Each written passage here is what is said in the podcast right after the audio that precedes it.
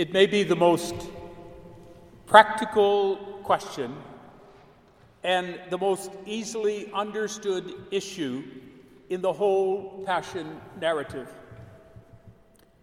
Who will roll away the stone for us from the entrance to the tomb? After all, as Mark tells us, it was a very large stone.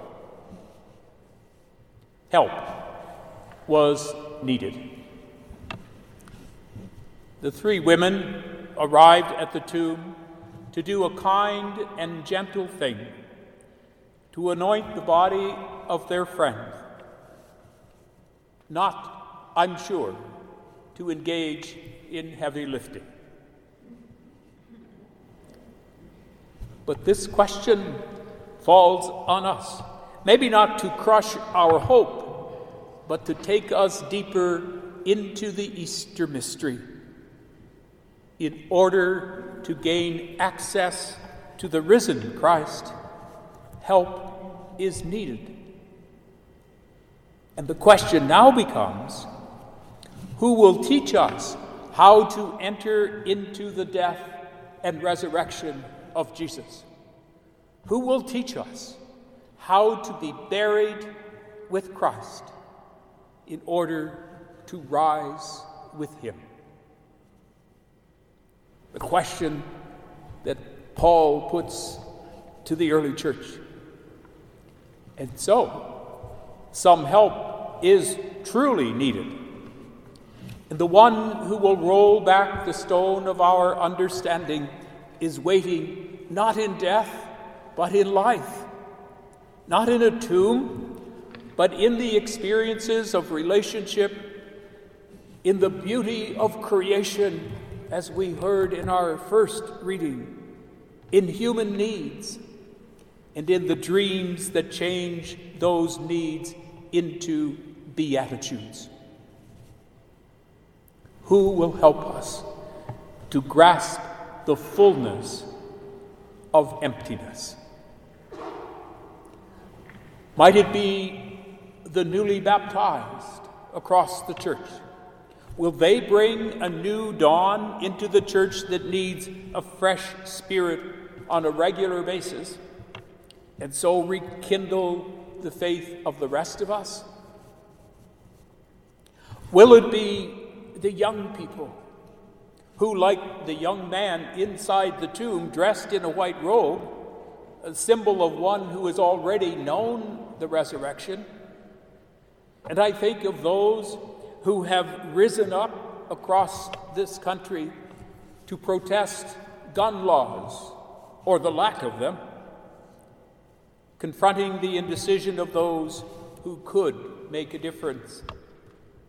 Will they be the paschal light of a new time, a light to shine into the darkened hearts and hardened hearts of those who cannot or will not see that a future without violence may just be possible. Will it be the supporters of the Me Too movement who have shed the light of truth telling and decency on the issue of abuse? Will their courage be a new dawn of respect across every generation and in every relationship? Will it be the poets, the prophets, the protesters for climate control? Will it be the advocates for a humane immigration policy? Will it be you or me or you and me? Resurrection is not about fear, a fear of what's in the tomb. It's about embracing what awaits us beyond the tomb, what's waiting for us if we dare to go to our own Galilee and there to see the one who promised. The young man in the gospel wants to help the women with their search, and so he tells them to go to Galilee, to the place where it all began, and where they can begin again to take up the ministry, his ministry, as their ministry. It is there that they will discover that resurrection is about continued engagement.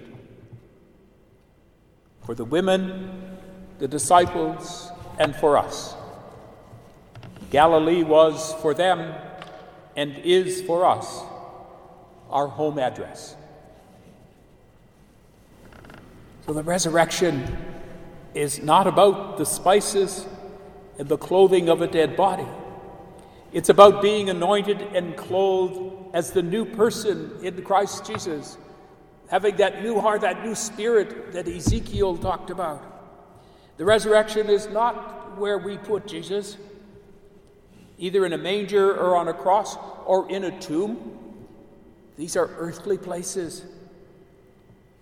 The resurrection is never about where we put Jesus, it's always about where He puts us.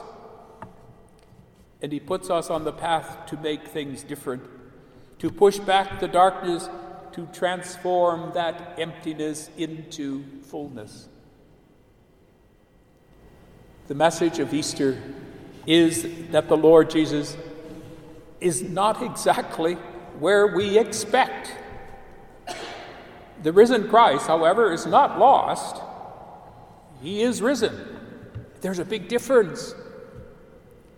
He will show up in the garden, or at the seashore, or in the upper room, or on the road to Emmaus, or marching in the street, or living in our neighborhood.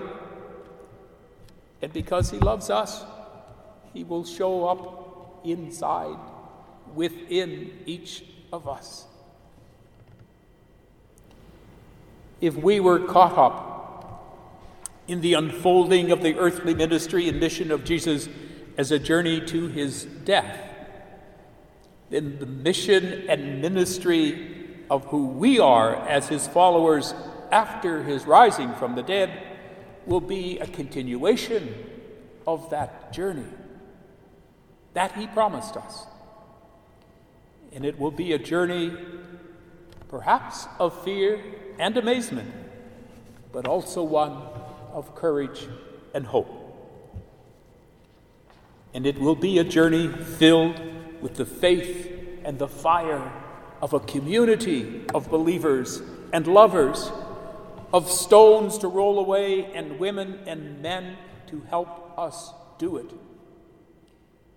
It will be a journey with those who will anoint us with their energy and accompany us with their tears and their joy. And so, my friends, when should we start such a journey?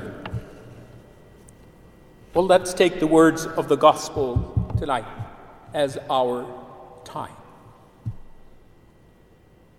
It was very early, on the first day of the week, when the sun had risen. Now there's a line pregnant with hope and possibility. Do not be alarmed, be amazed.